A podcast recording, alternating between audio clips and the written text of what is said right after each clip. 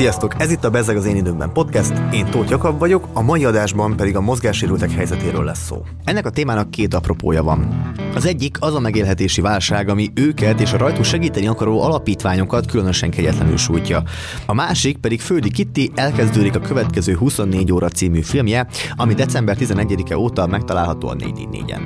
Most pedig kezdjük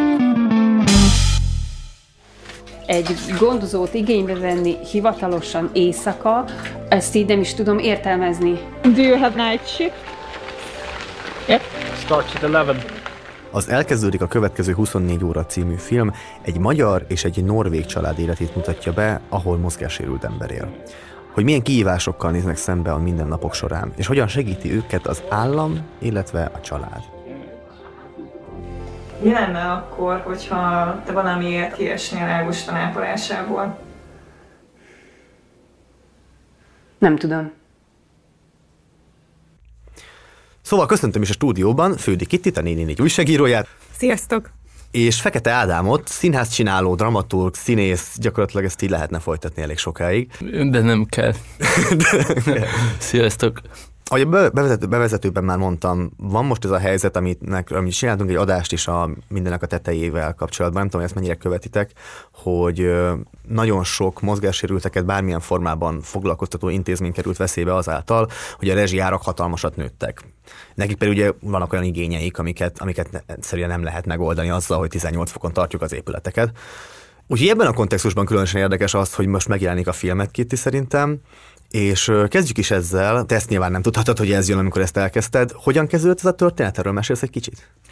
Uh, igen, ez a történet egészen régen kezdődött, 2019-ben, amikor uh, Norvégiába mentem ki egyetem keretein belül uh, dokumentumfilmezést tanulni, és, uh, és igazából az a sztori, hogy akkor már dolgoztam újságíróként az Abcungnál, és foglalkoztam ezekkel a témákkal, tehát a filmnek a magyar alanyát is uh, akkor már bőven ismertem, és dolgoztunk sokat együtt cikkeken, és amikor kiértem Norvégiába, akkor az volt már a repülőtéren az első benyomásom, hogy, hogy így egymás egymás mögött sorban álltak a kerekesszékek, mint a, mint a bevásárlókocsik az üzletekben összetolva, és ez nagyon furcsa volt, és, és, és utána is végig én egy nagyjából falu méretű helyen jártam egyetemre, de hogy, hogy így annyira szem előtt voltak a mozgássérültek, meg a különböző fogyatékossággal élők, hogy szerintem nem, tehát mondjuk így nem tudom, egy hét alatt többet láttam, mint mondjuk Budapesten egy év alatt. Szóval, hogy, hogy tényleg, tényleg nagyon szem előtt voltak, és akkor e- ekkor kezdett el foglalkoztatni a, a gondolat, és hát öm, ugye ott jártam órákra, és kellett egy vizsgafilmet csinálni, aminél igazából rögtön ez jutott eszembe, hogy akkor én ezzel szeretnék valamit kezdeni.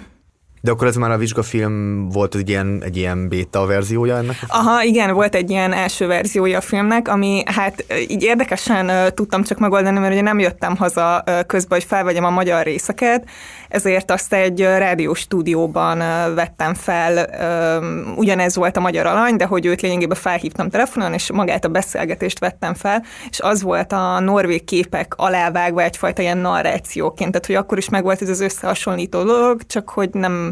látszottak igazából a magyar felvételek, és akkor igazából ezt forgattam de most 2022 telén, és így állt össze a, ez a film. Uh-huh abból a dolgból, amit most felvetettél, szerintem a legizgalmasabb az a láthatóság. Te ugye a médiában dolgozol, Ádám a színházba,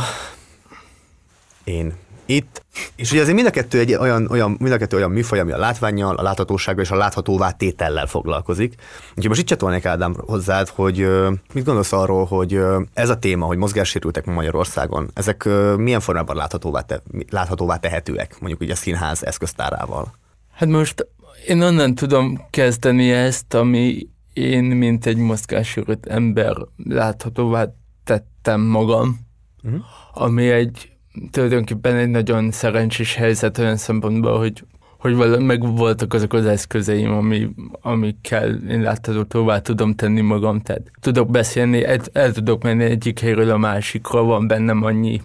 exhibicionizmus kaptam is, belém is lett nevelve egyfajta exhibicionizmus. Én úgy érzem, hogy elkezdeni volt nekem is nagyon nehéz, ezt sokszor el is mesélem, de ahol először a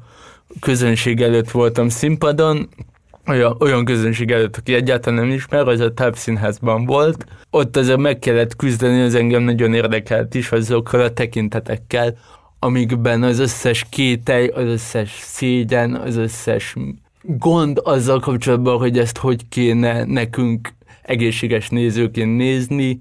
azt éreztem, tehát hogy ez rám nehezedett, és utána ebből tudtam én valami olyan energiát kovácsolni, amitől mindenki megkönnyebbült, és onnantól már be voltam tulajdonképpen fogadva. Az, hogy ez nagyon-nagyon sok mozgássérültséggel, mindenfajta sérültséggel jövő embernek nincs meg ez a lehetősége, vagy én azt látom, hogy nem is erre felé van tolva a,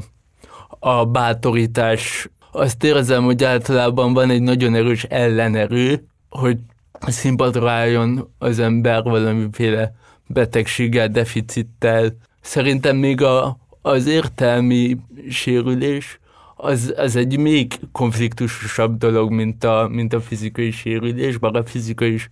két különböző dolog, de én azt érzem, hogy én amint meg tudtam bizonyosítani arról az embereket, hogy nagyon tisztán kommunikálok, onnan, szem, onnan, onnan sokan nyugodtabbak voltak, és szerintem, amikor az embernek értelmi sérült, vagy nem is tudom, hogy kell ezt jól mondani, mindig a bizonytalanodok, hogy mi a jó, mi a jó szó, amit használnak. Azzal a kommunikációval nagyon-nagyon tartós diszkomfort érzete marad a nézőnek. Ha nincs az egész valahogy jól keretezve, én láttam jól keretezve ezt amúgy, Jerome Bellnél láttam például kerekesszé, ott, ott mindenféle ember van, mindig kerekesszékes, autista, teljesen egészséges, de ott mindenféle rassz, mindenféle problémával küzdő és, és társadalmi periférián lévő ember általában együtt van a színpadon, és ott például nagyon érdekes volt, hogy mennyire teljesen az szabadságban láttam ezeket az embereket, és eszembe se jutott, hogy ide van hozva valaminek az értelmezésére, valaminek a felmutatására, ő tulajdonképpen egy jele valaminek, amit most egy másik ember akar jelezni rajta keresztül. Szóval szerintem erre nincs egy, hogy kell reprezentálni a mozgássérülteket, vagy az autistákat, vagy a vakokat akár. De szerintem nagyon-nagyon-nagyon-nagyon személyes, és nagyon-nagyon személyre szabandó mert minden ember más, minden probléma más, minden kondíció más, még, még az én, tehát egy ilyen CP-vel születtem, CP és CP között is baromi nagy különbség van. Erre jön még a neveltetés, a, a temperamentum, tehát hogy nem lehet egyetlen séma szerint ö, ö, megpróbálni ö, ezt elintézni, hogy mondjam, vagy, vagy kitalálni egy receptet, ami mindenképpen működik. Ez borzasztóan fontos, amit mondasz. Én is ezen zavarodtam bele egyébként a, a felkonfnál a mozgássérült szóba, mert most nem is ez a PC része az, ami zavart engem leginkább, persze mondjuk egyébként az is vitatható, és, és vitassátok, hogyha, hogyha szerintetek ez már nagyon avitt ez a kifejezés, de hogy inkább ez, hogy akkor most mozgássérült fogalom alá bevesszük azt, aki nem tudom, egy baleset miatt ö, tolószékben él, azzal, aki mondjuk születése óta ö, valamilyen állapotban éli az életét. Nem lehet tényleg ö, ezt így uniformizálni, és ezt hogy szerintem fontos aláhúzni. Közbevettem, hogy de minden színháznál ugye emberek vannak ott, mm. szóval emberek a maguk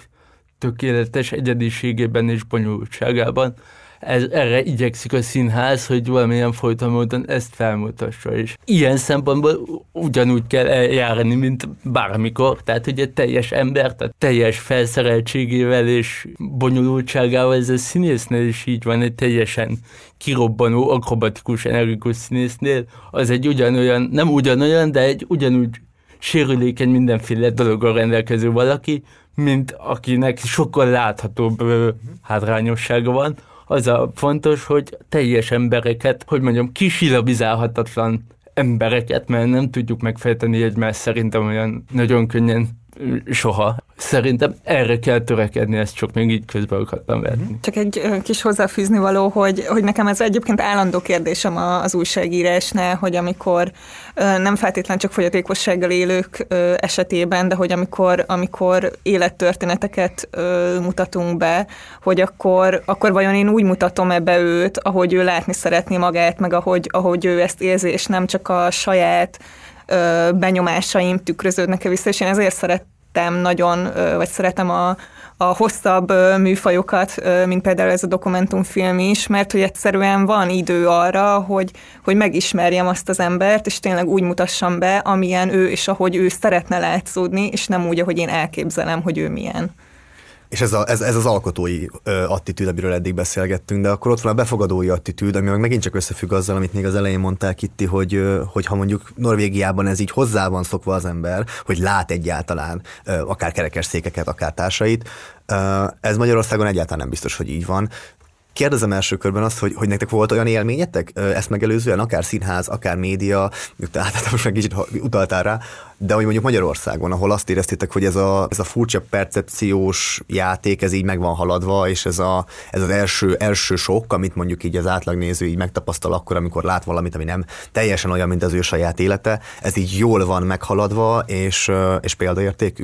Nekem egészen banális példám van erre a gyerekkoromból, mert én olyan általános iskolába jártam, ami integrált volt. Tehát nekem volt mozgássérült és hallássérült osztálytársam is, és nagyon érdekes a gyerekeknél, hogy, hogy ők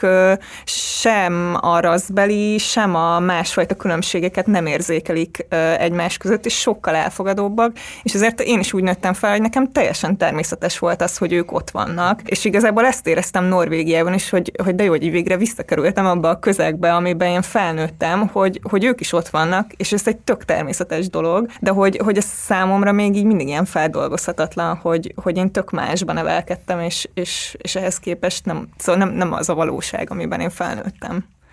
Csak az integráció jutott eszembe, hogy én is integrált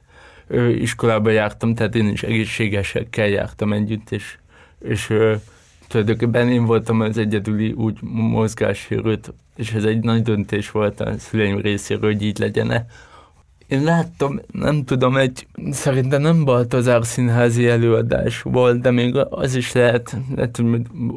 utána kell néznem, de emlékszem, hogy egy kislány, egy, azt hiszem egy autista kislány táncolt benne, és kommunikált, mindenféle hangot adott, de alapvetően a mozgáson volt. És azt hiszem, az ö, fel is volt véve, mert hogy közben nagyon visszahúzódott, tehát hogy megijedt volna hossz, hosszú időn keresztül egy trafónyi nézőtér előtt, de a végén azt hiszem ki is jött, vagy valahogy megmutatták, hogy a sarokban volt.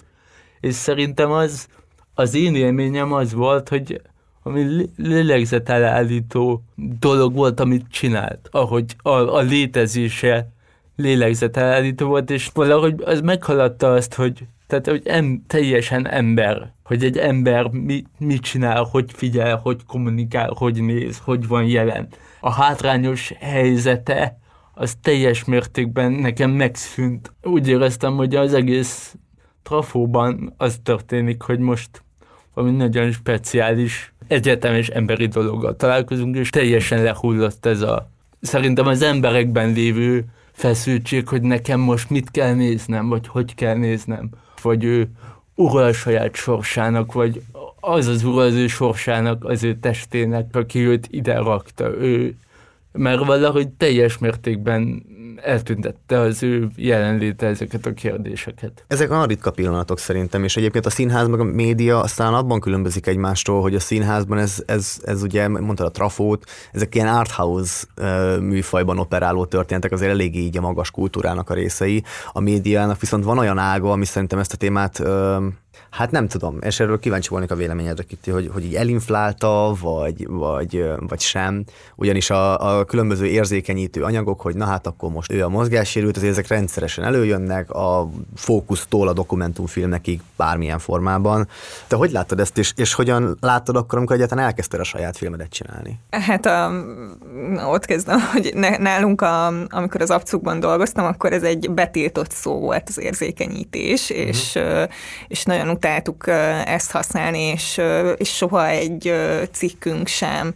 érzékenyítés címszó alatt született, sokkal inkább emberi történetekre akartuk felhívni a figyelmet, meg problémákra, amik, amiket döntéshozóknak ö, meg kellett volna, vagy megoldották, inkább meg kellett volna oldaniuk. Igazából a filmemnél is ö, nem volt egyáltalán cél egy ilyen érzékenyítés. Szerintem egyébként az utóbbi időben nagyon, az utóbbi mondjuk öt évben, öt, 5-7 évben nagyon sokat fejlődött a, a, a média ebben a kérdésben, tehát hogy nagyon sok ö,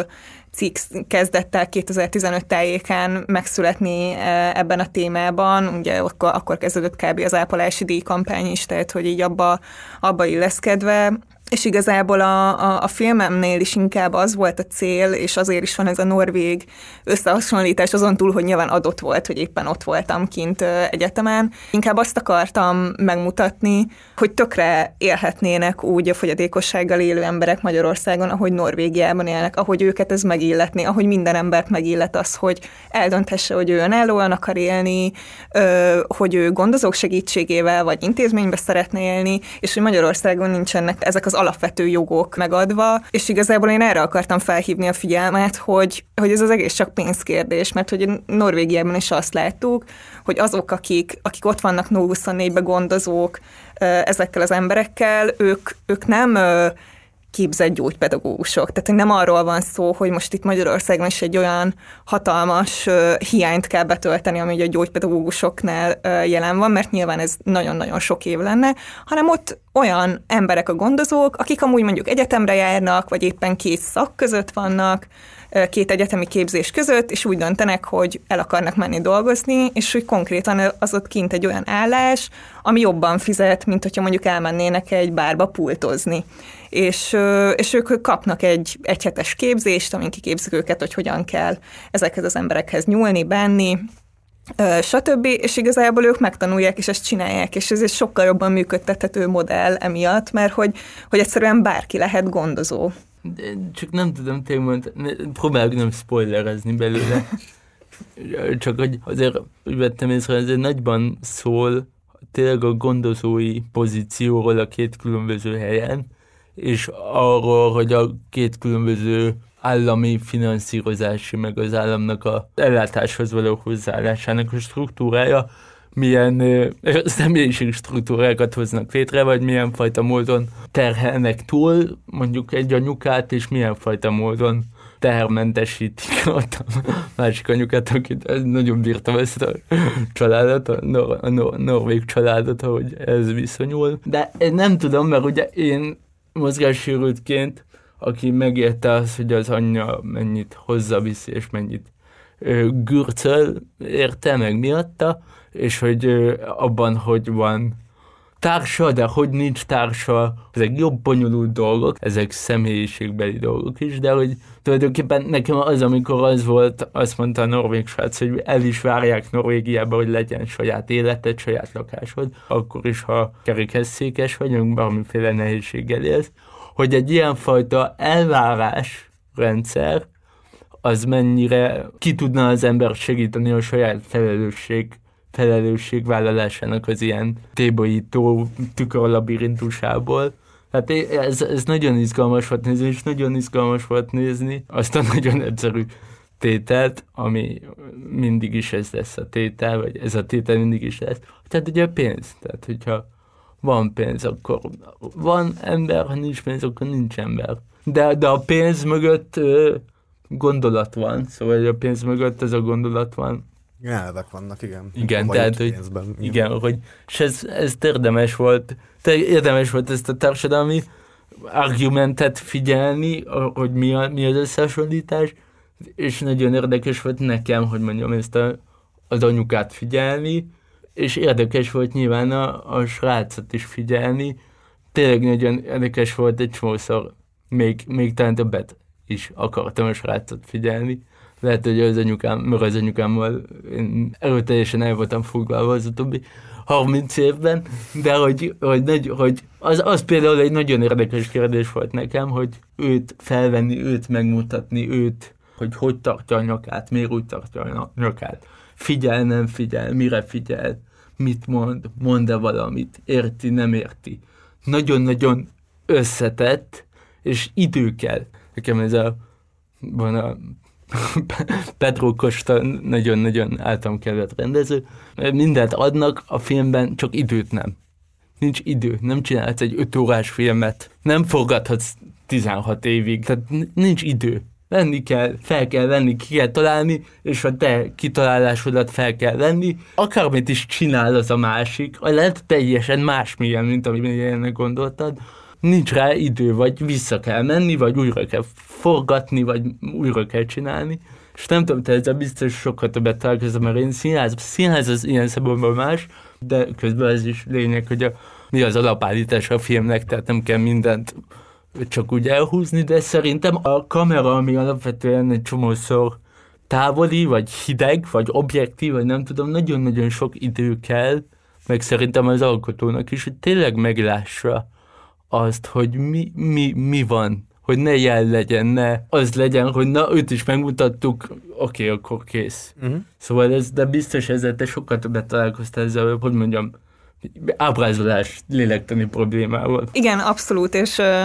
nekem erre az volt a technikám ö, Norvégiában, hogy én úgy találkoztam a családdal két alkalommal is, hogy nagyon tudatosan nem vittem kamerát, tehát hogy, ö, hogy csak ott voltam velük, és csak megfigyeltem, hogy mi történik, csak beszélgettünk, és csak így próbáltam rájönni, hogy hogy viselkednek akkor, amikor nincs ott kamera, ö, megpróbáltam egy bizalmat képíteni fel, hogy a norvégok ö, ők, ők nagyon vendégszeretőek, de hogy ők híresen nem engednek közel magukhoz semmit, és egyébként én is éreztem egy, egy gátat, ami, ami volt, és amit, amit át kellett törni, hogy közelebb kerüljek hozzájuk, de egyébként nagyon hálás voltam, mert hogy ők, az, az egész család, de különösen a, a főszereplő, a Ser Krisztián, ő tényleg olyan volt, aki, aki egyszerűen semmire nem mondott nemet, tehát hogy, hogy így megbeszéltük az elején, hogy ha van bármi olyan szituáció, ami neki kényelmetlen, ne vegyen fel, el, ne beszéljünk róla, akkor ezt mondja nyugodtan, és, és hogy igazából így nem volt ilyen, tehát hogy, hogy, így, hogy így ő is meg akarta ezt a dolgot mutatni,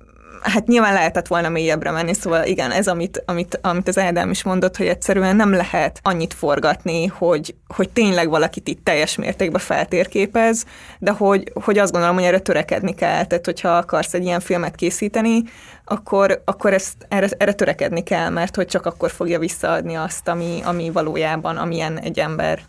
Én úgy láttam, hogy valahogy így a, a koncepcióban, vagy így a, a fókuszoknak a kiválasztásában is nem annyira róluk volt a szó, hanem sokkal inkább tényleg a rajtuk kívülálló világon volt a fókusz. Viszont ebből a szempontból egyébként akkor most már behozom, ö, és akkor ezt, ezt lehet, hogy csak nem derült ki a filmből, úgyhogy ezért is vagyok rá kíváncsi, hogy nekem az volt ott a benyomásom azért, hogy, hogy itt ez a pénzkérdés, ez nem csak az állami ellátórendszer szintjén jelenik meg, hanem itt effektíve egy gazdag norvég családról beszélgetünk. Mm, hát ez biztos, hogy nem rászoruló család volt, és abban is biztos vagyok, hogyha nem kaptak volna annyi pénzt az államtól, amennyit ők kaptak ahhoz, hogy, hogy a saját Krisztián így élhessen, akkor ők nem éltek volna így. Tehát, hogy azért ők nem voltak egy kiemelkedően gazdag család, ezt semmiképpen nem mondanám, egyszerűen megvoltak a, a, a lehetőségeik, mert az állam biztosította, hogy nem minden pénzüket és energiájukat abba öljék, hogy mondjuk akadálymentesítsék a házat, vagy ilyen autót, meg olyan emelőt, meg ilyen kerekesszéket vegyenek, mint ami ugye a magyar családoknál azért így elég gyakran előfordul, hogy saját zsebből vagy nagyon pici támogatásból kell megoldani dolgokat, hanem ott egyszerűen adottak voltak ezek az állami fel, feltételek, mm. és hogy, tehát, hogy, hogy alapból egy jobb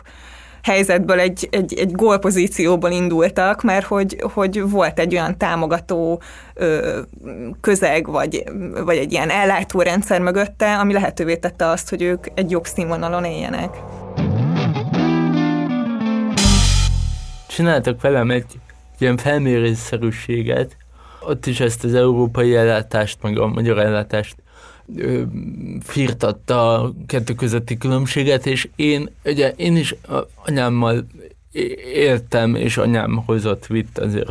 tulajdonképpen mindent ö, anyám látott el velem kapcsolatban. az volt a kérdés, hogy volt ez az empowering szó. Tehát ez a bátorító dolog lenne-e, ha én kapnék pénzt az államtól, hogy én kifizethessem az anyámat, amiért elvisz ide vagy oda, mert ez tulajdonképpen én mehetnék, tehát egy, ez neki egy tényleg egy munka, tehát hogyha anyámnak egy munkaköre lenne, és nem az anyasági, hogy mondjam, kötelessége, hogy engem 10-20 éves koromban is hozzon, vigyen, ellásson, amit kell, ahogy kell. És nagyon érdekes volt ebbe belegondolni, vagy ilyen kísértetésen ö, kellemetlenül borzongatóan fura érzés volt, hogy én anyámnak pénzt adjak,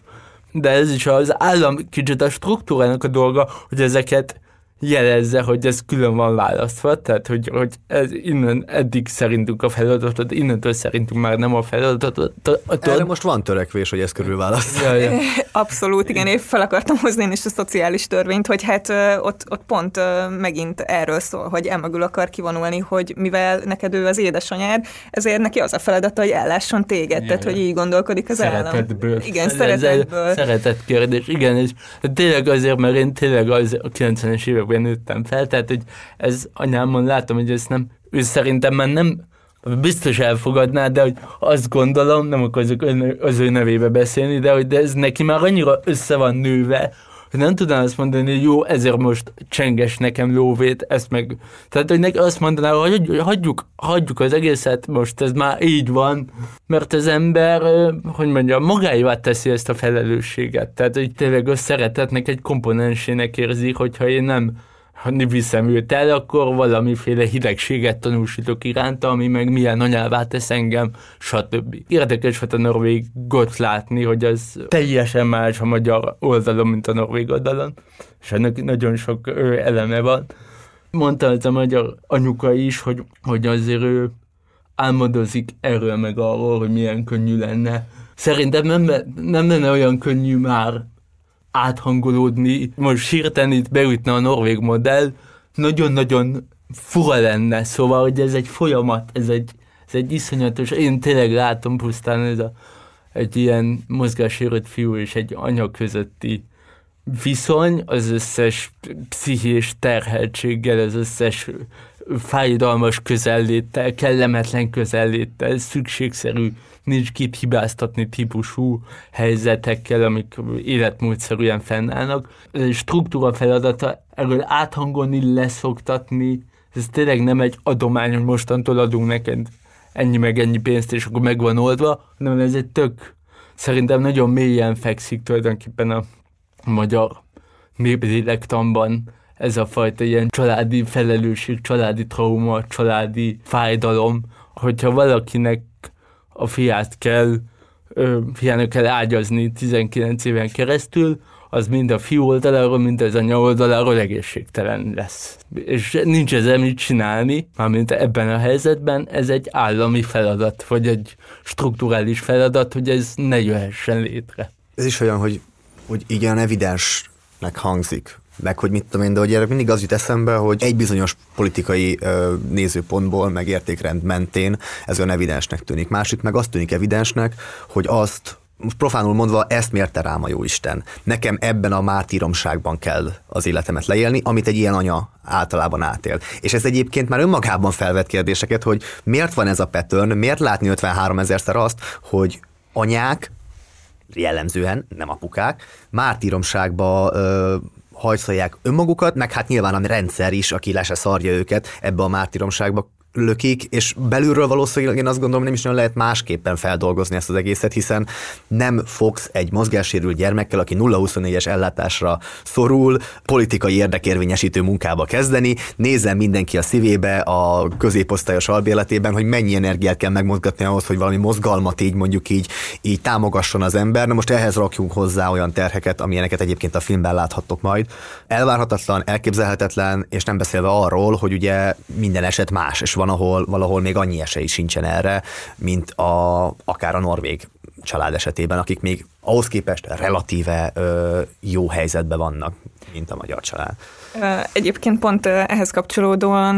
nagyon-nagyon érdekes volt a norvég reakció a filmnek e, erre a bizonyos első változatára. Ezt volt szerencsém lemérni, mert az egyetemen levetítették, és néhány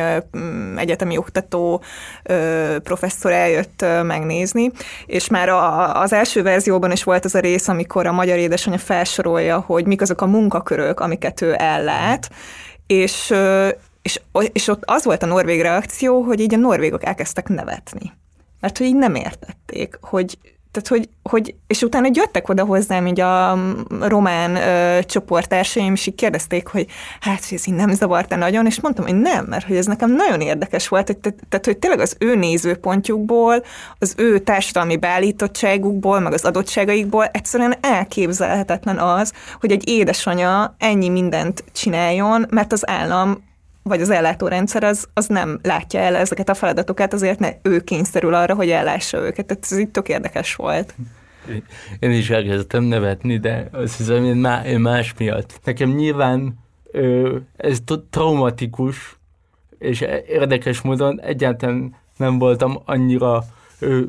lekötött helyzetben, mint a, a srác. De tudom, és egy csomószor figyeltem a srácot, amikor tudtam figyelni, hogy ez milyen, amiket ő mond, ahogy ő viselkedik ezzel a nővel, az hogyan csap egy 19 éves srácban, aki tényleg belegondolni, hogy ő 19 éves, ő, ő is kamasz, ő tényleg egy felnőtt ember, és nyilván ez egy nagyon érdekes dolog, hogy őt nem halljuk, vagy őt nem őt, az ő véleményét arról, hogy ő, ő milyen életre vágyik,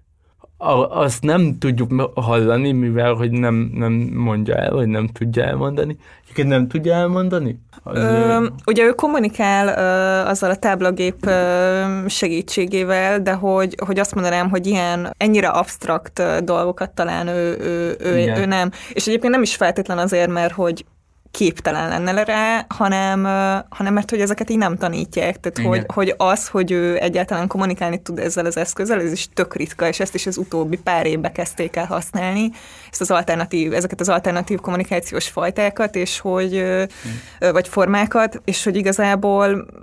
simán lehet, hogy el tudnám mondani, hogyha egyáltalán meg lenne az eszköztára Igen. hozzá, hogy el tudja mondani. Igen, és ezt egyébként közben én ezen gondolkodtam, ami, ami megérkezett a második felében a filmnek, de hol a gyógytornász, hol a logopédus, hol a készségfejlesztő, hol vannak ezek az emberek? Én azért ezt egyrészt még mindig nyomom, de gyerekkoromban nagyon-nagyon sok különböző dolog ki volt próbálva, tényleg az úszáson keresztül nagyon sok különböző gyógytornász, távol-keleti harcművészeten alapuló mozgásterápiák, minden nagyon-nagyon-nagyon sokféle dolog, de ezen gondoltam, hogy hol az a bátorítás, hol az a hátsó filozófia, hogy lehet jobb ennél, szóval, hogy lehet. És nekem az a tapasztalatom, főleg gyógyintézetekben, de mindenfajta terápiánál, hogy azért középre lőnek, de inkább úgy le, lefele. Tehát, hogyha már egy kicsit tudsz előrébb haladni, már egy kicsit azt meg tudod mutatni, amit nem tudtál megmutatni, akkor az már egy ilyen hatalmas siker, már mint a, annak, aki a terapeutának nagy sikerélmény, de az, hogy ide lőjünk, most mutatok egy magas, magas pontot ebben a podcastban, hogy ide lőjünk, az nagyon-nagyon ritka, egyrészt, mert szerintem a, a, hogy mondjam, a terápiás, vagy a gyógy, gyógyterápiás filozófia is más, tehát egy egyszerűen meg van mondva, hogy ebbe az állapotban ez a plafon. Ezt kimondják. Nekem is százszor kimondták, hogy mit tudhatok és mit nem tudhatok. Igen, ez divat. És amúgy szóval... ezt általában az meghaladni, és akkor meg lehet nézni csillogó szemek, hogy jaj, de jó. Igen, jaj, de jó, igen. És ez tök, tök jó, hogy azt mondja, hogy de jó, hát nem gondoltuk volna, ez igazi csoda. De hogy közben nekem is, édesanyámnak is, a családnak is, mindenkinek mellettem iszonyatosan sokat kellett szellemileg megfeszülni azon, hogy merjen többet merni, mint amennyit az orvos tanácsolt. Mert ha többet mersz, akkor nagyobbat tudsz bukni, mm. és ha egy orvos vagy bármilyen terapeuta azt mondja, hogy figyelj, szerintem örüljünk annak is, ami most így szinten van tartva, akkor te annak fogsz örülni. És ahhoz mérten hozod létre a saját viszonyulásodat, hogy akkor viszont nekem ezt meg ezt meg kell csinálni, helyettem mert ezt soha nem fogja meg tudni csinálni, mert azt mondta az orvos, hogy nem fogja. Szóval nekem ez volt csak, hogy hol van az a temérdek bizalom, ami szükséges ahhoz, hogy egy ilyen hátrányok küzdő ember akarjon fejlődni, mert nekem ez a tapasztalatom, hogy igenis akar, és ha akar, akkor többet tud, mint ha nem akar. És ez nagyon érdekes volt, hogy a, csak a második felébe érkeztek meg ezek a, ezek a segítő emberek, és tényleg azokkal is azt gondoltam, hogy szerintem több, több készséget is el tudna ez a srác, a magyar srácról beszélek, sajátítani, mint ami be van lőve. Ez annyira érdekes, hogy, hogy van egy ilyen szélsőségesen individualista társadalmunk, és ez a szélsőségesen individualista társadalom, ez így egy csettintéssel elvitatja annak az anyának az, az individumát, aki erre teszi fel az életét, és egyébként én szerintem magának a súlyosan sérült ö, mozgássérültnek is az individumáról nincsen szó, ő mint egy ilyen tárgy, mint egy ilyen probléma, nem a filmben, hanem úgy általában merül fel. Mm. Egy ilyen megoldandó kihívás. Én most ezt úgy tudnám megfogalmazni, aztán lehet, hogy hülyeség, és kíváncsi, hogy gondoltok róla, most jutott ez eszembe, hogy van ez a, ez a lufi, hogy akkor mindenki a saját individumában él, és akkor azt kiteljesít és de ez annyira törékeny, hogy amint, amint azt látja, hogy valahol ez itt nem tud meg, megvalósulni valaki másnál, akkor azt egyből teljesen kitaszítja, és, és, és gyakorlatilag eltagadja, és igen, az a, az a nő az, az a minimum, anyai, anyai minimum, hogy, hogy feláldozza az életét, és, és mondjuk elmenne egy színházba, tegyük már szó, hogy értsük ezért, neked ennél felelősségteljesebbnek kell lenni. Mint ahogy egyébként a sérültséggel is így, így jár el, hogy ez egy ilyen, ez egy ilyen nem létező tabu, ami valószínűleg nem is ember, vagy nem is individuum, nincsenek igényei, nincsen szioszexuális fejlődése, mint amit mondtál például azzal, hogy éves férfi embert így a, az anyja öltöztet, hanem ő neki, ő neki betegsége van. Igen. És kész. Tulajdonképpen igen. Tényleg az, hogy ez a kihívás, amit mondtál, hogy egy kihívás, amit nagyon-nagyon jól vesznek az emberek körülötte, vagy ilyen jól ö, tudják tartani magukat, de azért mégiscsak ez, én ezen gondolkodtam, hogy azt érzi valaki, hogy ő egy kihívás, és hogy nem tud nem kihívás lenni egy társadalomban, és az ő, az ő teste egy kihívás. Ezen, ezen beszélgettem a barátnőmmel, hogy akkor most ez a test az ki, vagy ki rendelkezik azzal a testtel, hogy a, az állam rendelkezik azzal a testtel, az anya rendelkezik azzal a testtel, az az ember rendelkezik azzal a testtel, mit kell vele csinálni, egy ilyen hol tér, szóval, hogy mivel nincs benne a állami izé, dolgozok, leadózom körforgásban, amiért egy testet tulajdonképpen egy állam megtart, akkor őt most megtartjuk, de ez már tulajdonképpen egy hálaszerűen valamennyi kis pénzt adunk, mert mostanában divat adni pénzt, de szerintem Magyarországon kevés ö, filozófiai háttere van ennek, inkább egy hú, körülöttünk már, ez, ez szokott lenni, körülöttünk elkezdték ezt így Európa szinten csinálni valamennyit, ne érje szó a ház elejét, hogy semmit nem adunk, hát pont annyit adunk, hogy abból éppen ne lehessen semmit csinálni. Szóval, hogy az kié, és ilyen szempontból a reprezentáció, csak hogy visszacsatoljak, hogy viszont, viszont nagyon határozottan és hatványozott súlyal ott van. Hogy ezt így néha ezt érzem, hogy az állam így, do, így dobálja, hogy nem ezt, ezt, ezt te, ezt te csináld, te anya, ez a te tested, te, te hoztad létre a te, te felelősséged. Um, igen, um, az önrendelkezéshez uh, kapcsolódóan, hogy hogy hát, hogy igazából már ott van elrontva a dolog, hogy megszületnek mm, most, most inkább halmazottan sérült gyerekekről beszélek, tehát mondjuk akik, akik nem tudnak kommunikálni azon a, a csatornán, ahogy mi kommunikálunk, hogy ott, ott az az első, és, és tulajdonképpen majdnem, hogy felnőtt korukig csak mozgásfejlesztés van, ami nyilván tök fontos, de hogy, hogy, hogy én ezt így tökre nem értem, hogy miért nem, miért nem az az első, hogy megtanítjuk ezt az embert kommunikálni az ő módján, legyen az kártyával, billentyűzettel, bármivel, hogy utána el tudja mondani, hogy mi az, amire vágyik, mi az, amit szeretne, hogyan szeretne élni, és hogy,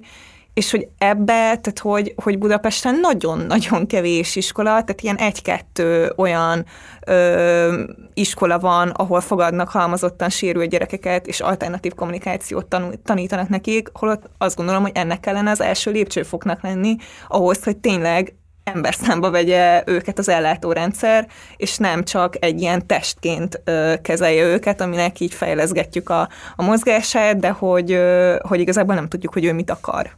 Te mennyire láttál rá az ellátórendszernek arra a részére, ami ami körülveszi a, akár az alanyaidat, akár úgy általában mozgássérülteket, gondolok itt azokra, akik bellakásos intézményekben vagy napközis otthonokban élnek. Ez nem került bele végül a, a filmbe, mert, mert úgy éreztem, hogy, nagy, hogy, hogy muszáj egy dologra fókuszálnom, mert hogy annyira sok réteg van, és annyi, annyi felé el lehetne menni, hogy, hogy muszáj leszűkítenem, de egyébként az Ágoston a, filmnek a, a magyar részének az alanya, ő volt bent lakásos intézményben, és arról is van interjú, ami fel van véve az édesanyával, amikor, amikor erről beszélt, és és hát szóval, hogy onnan sincsenek jó tapasztalatok. Ő többször is úgy hozta el az Ágostont, hogy, hogy olyan állapotba került, hogy, hogy életveszélyes állapotba, mert hogy egyszerűen olyan szinten túlterheltek ezek az intézmények, és ezeknek a gyerekeknek akik így halmozottan sérültek, olyan speciális igényeik vannak, ami tényleg odafigyelést, precizitás, sok időt igényel, ami, ami ezekben az intézményekben nincs meg. Ezért hát így sok ilyen anyával beszélgettem, és hogy az a tapasztalat, hogy, hogy kicsit így az van a, ezeknek az anyáknak a fej, fejükben, hogy ha oda bekerül a gyerek, akkor így rövid időn belül meghal, mert hogy egyszerűen olyan rossz állapotba kerül, és most nyilván ez egy ez egy sarkos példa, tehát hogy nyilván uh, itt halmozottan sérülő gyerekekről van szó, akik, akiknek nagyon nehéz megőrizni a, az állapotát, és, és sokszor van az, hogy az édesanyák kitapasztalják, hogy mik azok az ételek, amiktől az ő emésztőrendszerük működik, és akkor utána bekerülnek egy intézménybe, egy lakóotthonba, és hogy nyilván nem, nem úgy történnek a dolgok de hogy egyébként, hogy én így újságíróként is foglalkoztam lakóotthonokkal, és hogy azért még ezek a nagy intézmények, ezek még mindig működnek, tehát hogy, hogy, hogy már így egyre jobban van az, hogy akkor ilyen kisebb falusi házakba költöz, költöztetik ki őket, és akkor mondjuk így önállóban tudnak élni mondjuk értelmi fogyatékosok, vagy enyhébb valamilyen sérüléssel rendelkezők, de hogy, hogy ez még mindig egy, egy, egy töredéke annak, ahogy, ahogy lenni kéne, és hogy mondjuk a Norvég példát felhozva ott ugye elhangzik, és ez természetesen Magyarországra is igaz, hogy, hogy sokkal olcsóbb lenne az államnak, hogyha nem ezekben az intézményekben akarne beszuszakolni ezeket az embereket, hanem megteremteni a lehetőséget, hogy otthon, önállóan, vagy ilyen kisebb közösségekben tudjanak élni. Én csak ilyen fizikai rehabilitációs intézetben voltam egy darabig, és ott is, hogy egyszerűen nem, nem tud, a három helyen kell lenni a gyógytornásznak, és akkor három helyen van, és ideges, és aztán hozzád nyúl úgy, hogy ideges, te iszonyatosan érzékeny vagy, érzed, hogy ideges, a fejedben tudod, hogy nem rád ideges, de valójában nem tudod nem összekötni azt, hogy tulajdonképpen te terheled túl most éppen ezt az intézményt a hozzád hasonlókkal együtt. Tehát tulajdonképpen miattad ideges, és rögtön beindul egy furcsa ö, láthatatlan családi dinamika, amiben az ember elkezdi magát, mint egy fiú szégyelni, szóval, hogy ez egy ilyen furcsa örvény, amit, amit ö, lehet, próbálhatja az ember egy ideig az agyával tudatosítva leválasztgatni, de hát az még egy csomó feszültség, és tényleg a gyógytornász is próbálhat ő, nyugodt lenni, de hát nem tud nyugodt lenni, mert nem működik semmi úgy, ahogy ami a munkához előfeltétel. De amit mondasz, az, az nem is nagyon gondolkodnak azon, hogy lehet, hogy egyszerűbb lenne, és tulajdonképpen kevesebb pénzből is meg lehetne azt oldani, mint amennyit nem akarnak ráadni, ezek a minimális támogatások, ezek annyira szellemtelenségről árulkodnak, tehát hogy valahogy a, senki nem végzett semmiféle kutatást azzal kapcsolatban, hogy mi ez, csak tényleg csak meghallják, hogy ez most már divat, vagy inkább kellemetlen nem csinálni. Szóval i- ilyen szempontból szembesültem én ezzel. Hát igen, az a pénzkérdésen túl, meg tényleg nekem az elvi kérdések azok, amik igazán vérlázítóak. Szóval, hogy most az a felháborodás, amit kiváltott a szociális törvénynek a módosítása, ugye, aminek a lényegi pontja egyelőre, amennyit tudni lehet belőle, az annyi, hogy az elsődleges hálója a szociális szférának az a család, utána jön pontosan a, mit tudom én, civil szervezetek talán, és akkor a civil szervezetek után valahol az állam jön sokadiknak. Szóval ez, ez, ez, az értékrend, ez az értékrend felállítás, ami egyfelől egy evidencia, másfelől pedig pontosan ezeket a dinamikákat erősíti, amiket már nem tudom, boncolunk itt egy három órája, hogy, hogy itt, itt nem arról van szó, hogy írjunk egy ilyen félmondatot, és akkor majd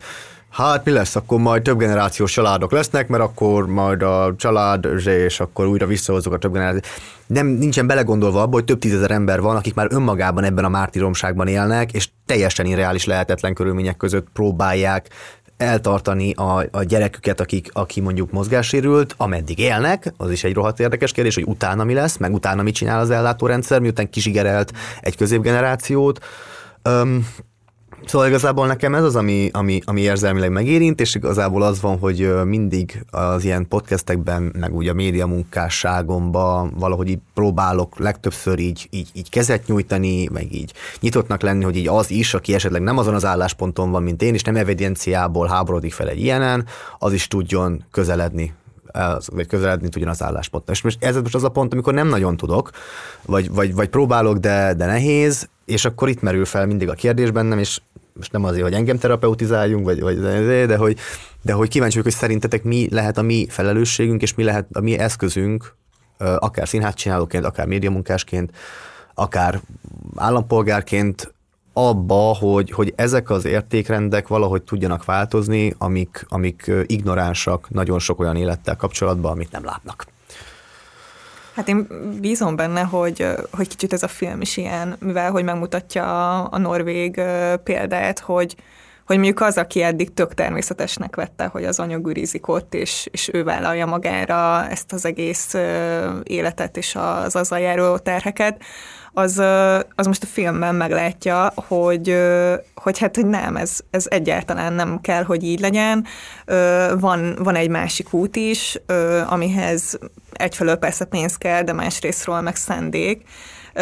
és tudom, hogy nagyon sok, sokaktól meg fogom kapni, már meg is kaptam, hogy hát egy magyar, meg egy, egy, egy, egy norvég ellátórendszert, akik ott az olaj gazdagságában élnek, ezt nem lehet összehasonlítani. Ezek is ilyen izék, ilyen berögzött sztereotípiák az azért a jóléti állam nem igen, az olajból igen. épült, ez egy eleve egy furma nagy ferdítés. Igen, igen, és hogy, és hogy ezt mondják nekem, hogy miért nem hasonlítom ezt a Romániával, és hogy hát azért nem, mert hogy pont azt akarom megmutatni, hogy, hogy, hogy lássuk, hogy hogy nem, nem, tehát nem, nem kötelező így ö, viszonyulni ehhez, meg így élni, meg ezt alapnak venni, hanem, hanem lehetne tök máshogy, és ez mindenkinek sokkal jobb lenne. Tehát, hogy, ö, hogy én kicsit, kicsit bízom abba, hogy aki, aki eddig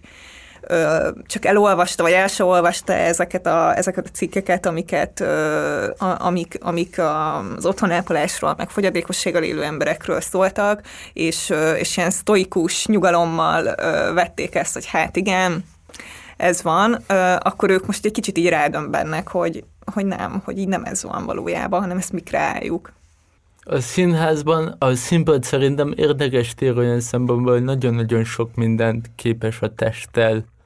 csinálni. Nekem most van egy-két tapasztalatom arról, hogy mennyi mindenre képes voltam színpadon, amire úgy gondoltam, hogy nem vagyok képes amúgy a való életben, mert a színpad az ilyen szempontból tud egy misztikus tére lenni, ahol bizonyos prekoncepciók, vagy az embernek a saját magával kapcsolatos prekoncepciói hirtelen eltűnnek. És ö, szerintem a, a felelősség az tényleg az, hogy ö, például mozgássérültekkel, vagy mindenféle különböző testi és értelmi fogyatékos emberekkel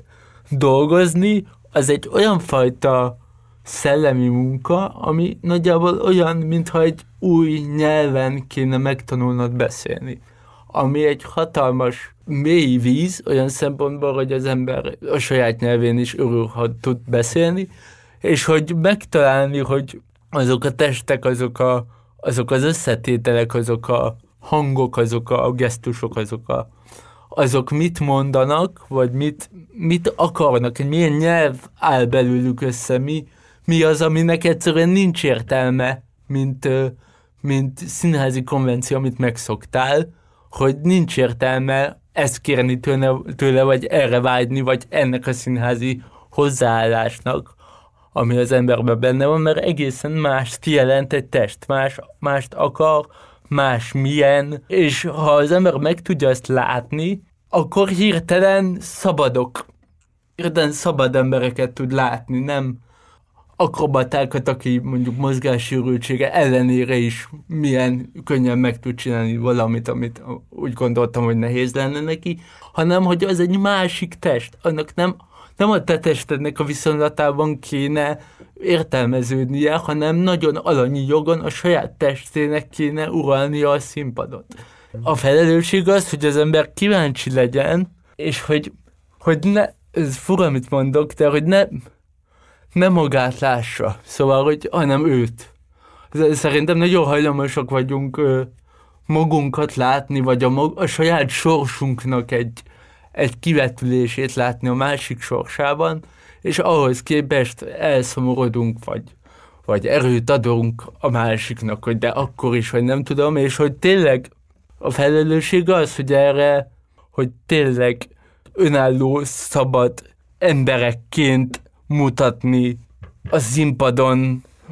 embereket. És az eszközök terén pedig ott van a sokterápia, mint, mint esztétikai megfontolás. Ott van a stilizáció, mint esztétikai megközelítés. Nem tudom, még ezerféle mód. Ti mibe hisztek? Nincs egy ilyen, egy ilyen egy dolog a fejemben. nem tudom, most nagyon egyszerűen tényleg a figyelemben, szóval, hogy figyelni a másikra, és nem, nem beleegyezni abba, amit látok rögtön. De ez egy olyan alkotói attitűd, amit inkább a nézőtől követelsz meg, nem? Hogy? Hát az, hogy challenge a saját prekoncepcióit, és figyelve figyeljen. Én alkotóilag mondom, tehát ez szerintem, én, én alkotóilag, hogy mert, mert az, hogy akár színházban, de akár filmen is szerintem azt fogják nézni, amit te mutatsz, vagy amit te látsz, vagy te engedsz látni. És nagyon-nagyon könnyű szűken mutatni valamit, és akkor szűken látszik, meg nagyon nehéz tágan mutatni valamit, hogy annak az összes vetülete, az összes szépsége, az összes szabadsága felmutatódjon. Ahhoz munka kell, meg türelem, nagyon sok türelem szerintem. Türelem azzal az emberrel szemben, és türelem magaddal szemben is, hogy még nem értem, még nem, még nem tudom. Lehet, hogy van egy gondolatom, hogy miért akarom ezt csinálni, de attól függetlenül ő lehet, hogy tök más, mint ami, mint ami az én gondolatom. Nem tudom beleszuszakolni, csak azért, mert ő egy sérült ember, én pedig meg akarom mond, mutatni, hogy mennyi mindenre képes egy sérült ember. Mondjuk, van egy ilyen nagyon egyszerű gondolatom, ami teljesen általános, és alapvetően engem nagyon megmelenged, hogy milyen jót akarok csinálni, de hogy tényleg figyeleme, hogy ő milyen. Igen, én is a figyelmet emelném ki. Egyébként nekem ezt így nagyon sokat kellett tanulni, amikor elkezdtem újságíróskodni, hogy, hogy én, nagyon, én nagyon szerettem mindig megtervezni dolgokat, és szerettem mindig ezekhez a tervekhez ragaszkodni, és mindig nagyon megijedtem, amikor, amikor ez mondjuk nem úgy történt, tehát hogy, hogy ilyen konkrét példákkal élve, nyilván amikor elmegyünk egy riportra, és elmegyünk találkozni valakivel, most ez legyen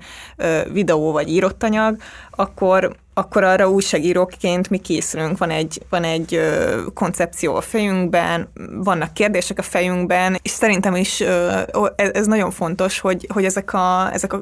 prekoncepciók, amik a fejünkben vannak, ezek ne írják fölül a valóságot. Hogyha nem az a kérdésre a válasz, ö, amit én gondoltam, hogy lesz, meg a, amit gondoltam, hogy ki fog jönni az anyagból, hanem amit tök más jön ki, mert az az ember más mond, akkor ezt meg kell hallani, és én nekem mindig ez a, ez a rettegésem, és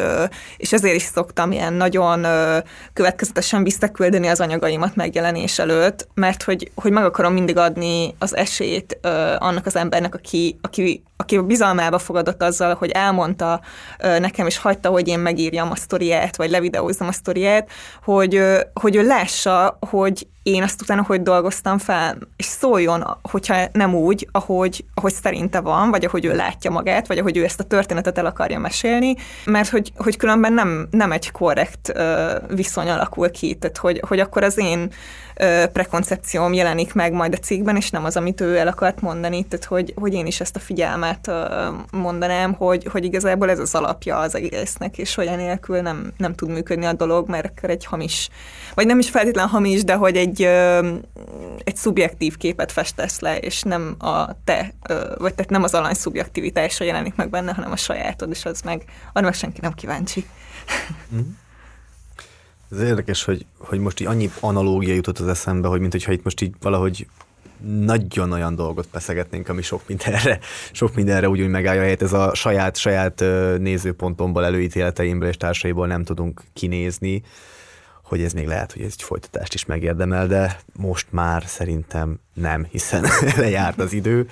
Szóval Fődi Kitti, Fekete Ádám, nagyon szépen köszönöm, hogy eljöttetek és beszélhettünk erről a filmről. Az elkezdődik az utolsó 24 óra című film, már elérhető a 444.hu-n. Én pedig nagyon szépen köszönöm a figyelmeteket. A hangmérnökünk Lőrinci Áron volt, a grafikát Kili Zsanna készítette, és Bíró Dániel kollégámmal szerkesztettük ezt a mai adást. Fontos szolgálati közlemény azon túl, hogy kövessétek be a Bezzek Podcast Instagram és Facebook oldalát, hogy átköltözött az adásunk egy másik platformra, szóval most már nem a sima Partizán néven futó csatornán találjátok meg a podcast oldalunkon az adásokat, hanem a Partizán Podcast oldalon belül, amit most, hogyha ezt halljátok, akkor nyilván tudtok, de